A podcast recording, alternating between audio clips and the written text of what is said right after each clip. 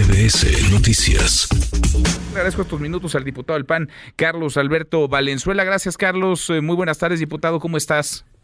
¿Qué tal, Manuel? Encantado de estar contigo y con todo tu auditorio. Gracias por platicar con nosotros. ¿Será que en alguna de estas tres mil noventa y tres reservas aparezca un poco de dinero, una bolsa de recursos, unos centavos para los damnificados de Acapulco? ¿Cómo lo ves?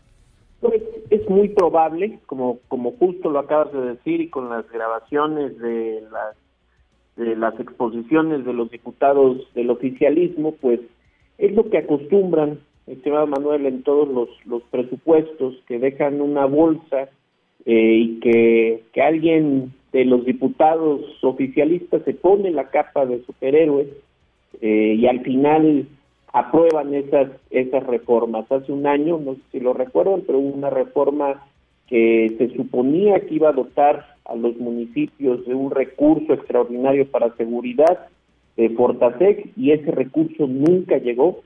Lamentamos eh, que este año se repita de la misma manera, en lugar de haberlo hecho desde la Comisión de Presupuesto el, el día viernes, donde ahí fácilmente se pudo dotar de recursos a las distintas dependencias para la reconstrucción de Acapulco tras el paso de Otis. Pues no, lo vuelven a pasar para que sea en una reserva.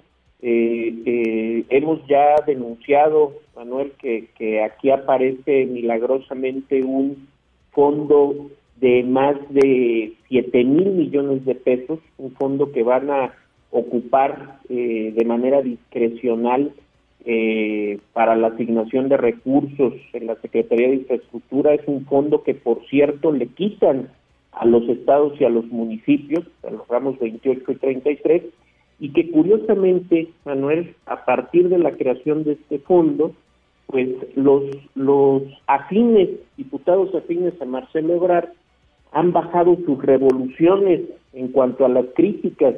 Ya, ya dejaron de hablar de un presupuesto alternativo, ya dejaron de hablar de su defensa del Poder Judicial, porque curiosamente este fondo, como lo decía anteriormente, carece de reglas de operación para la asignación, es completamente discrecional, a diferencia de la asignación de recursos que se daba a los municipios y a los estados a través de los ramos treinta y tres y veintiocho, y pues se va a prestar a muchas especulaciones, sobre todo eh, ahora que, que pareciera que estos más de cuarenta diputados de Marcelo Ebrard recibieron o van a recibir un bono de marcha tras la aprobación de este presupuesto a modo, mi estimado.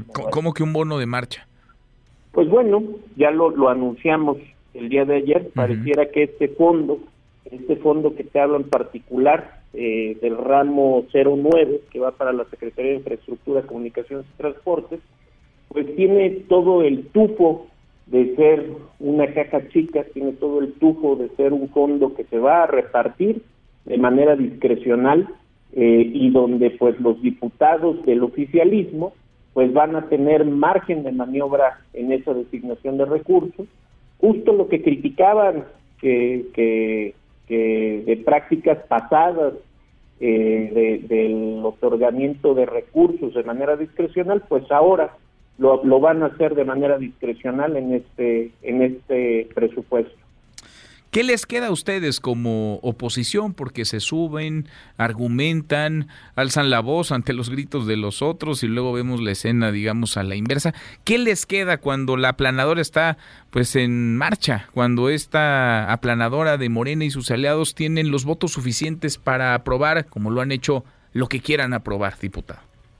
Pues bueno, nosotros tenemos que seguir eh, agotando el, el cauce legal, que en este caso en la En la discusión en lo particular, pues es la presentación de estas reservas. La gran mayoría de las reservas que presenta que se presentan en esta discusión son de Acción Nacional, son casi más de la mitad del total de las reservas. Y la gran mayoría de las reservas que presentamos como diputados de Acción Nacional son para el rescate y la reconstrucción de, de Otis, de, de Acapulco tras el paso de Otis, para, para evitar el golpe a las instituciones responsables eh, de la democracia que intenta dar Morena con la reducción eh, de manera particular al Tribunal Electoral y al Instituto Nacional Electoral, que, que de nueva cuenta vuelve a suceder eh, un, un ataque a las instituciones democráticas, ahora ya no a sus presidentes eh, de manera directa, pero sí eh, en el bolsillo, eh, justo en un año electoral donde, dicho por el magistrado Rodríguez Mondragón, magistrado del Tribunal Electoral, se van a duplicar los casos. Hay más de quince mil casos eh, para resolver en el en el dos mil veinticuatro. El tribunal exige atención veinticuatro horas al día, con contratación de personal eh, temporal, precisamente para cubrir estas necesidades. Y pues y pues es un grave error lo que está pretendiendo Morena al, al dejar prácticamente inoperante a, a quien calificará El, el, el proceder de las elecciones eh, el próximo año. Entonces, eh, nosotros haremos lo, lo propio. Eh, uh-huh. Desde luego hay, hay cosas que, que están también eh, eh, protegidas por la ley, como lo es el despojo que pretende hacer Morena de los ramos treinta y tres y veintiocho, van coordinados por la Ley de Coordinación Fiscal. Entonces, muy probablemente en esa reducción en particular se pueda esperar una serie de amparos o controversias constitucionales eh, promovidas por los propios ayuntamientos y estados. Bueno, en caso de que aparecieran recursos para los damnificados de Acapulco, para la reconstrucción, ¿de qué tamaño podría ser esa bolsa? Hay una hay una idea, eh, diputado, estoy platicando con el diputado del P A N, Carlos Alberto Valenzuela. Ustedes ayer ponían sobre la mesa, eh, digamos, un esquema en el que ahorrando ciertos eh, recursos, jalando la cobija de otros lados, eh, eficientando el gasto, se podrían acceder a doscientos mil millones de pesos. Eh, sobre lo que Morena podría plantear y aprobar con sus aliados, ¿hay una idea, una noción de más o menos cuánto dinero podría ser? Nosotros hemos hecho un planteamiento, sobre todo para, para no generar eh, ni retraso en las obras prioritarias que tiene eh, el gobierno de Morena, pero que sí pudiéramos darle la urgencia que necesita esta primera etapa de la reconstrucción, y hemos planteado el ahorro eh, del cuatro por ciento aproximadamente que se pudiera dar a los programas prioritarios del presidente, donde va incluido el Tren Maya, donde va la refinería, donde va eh, los pagos que se están haciendo de T U A al aeropuerto Felipe Ángeles, uh-huh. este, las distintas obras que tiene el presidente, que se pudiera hacer un una una un ahorro de manera particular. Ahí nos daría eh, en una primera etapa cuarenta y cinco mil millones de pesos.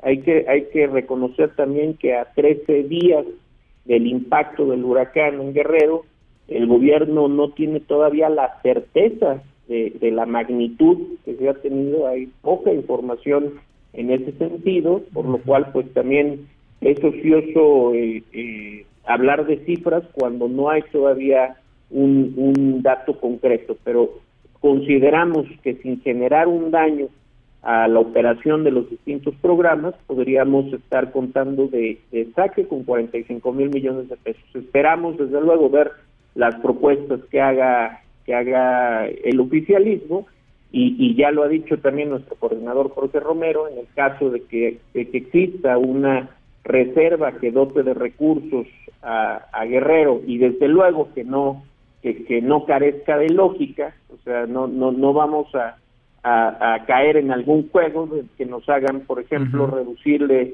recursos a la salud, sí. que de por sí ya está reducida. Pues de por sí pues ya para, le cortaron para, para un, un montón. Ahora, esos cuarenta y cinco mil millones de pesos pues son insuficientes, ¿no? Falta mucho más, se necesita muchísimo más, se necesitan cientos de, de miles de millones de pesos. Sí, las estimaciones que ha hecho la iniciativa privada son de proyectadas en, en, en millones, en miles de millones de dólares, por lo cual, pues nosotros eh, esta primera etapa es solo para el tema del de la eh, estabilización de la crisis humanitaria que está pasando en este momento eh, la, la sociedad en, en Guerrero, en Acapulco, y ya en una segunda etapa que se tenga el análisis completo, pues poder empezar con este proceso de, de reconstrucción eh, y recuperación económica del estado de Guerrero. Bueno, pues eh, veremos una sesión seguramente maratónica en la que se van a desahogar estas más de tres mil reservas y en las que podemos eh, adelantar, prever, se avalará lo que Morena quiera que se avale, porque tienen ellos y sus aliados la mayoría, los votos suficientes. Gracias, eh, muchas gracias, diputado. Muchas gracias, Carlos, por estos minutos. Manuel, encantado de estar contigo. Buenas tardes. Gracias. A Muy buenas tardes. El diputado del P A N, Carlos Alberto Valenzuela. Redes sociales para que siga en contacto: Twitter, Facebook y TikTok. M. López San Martín.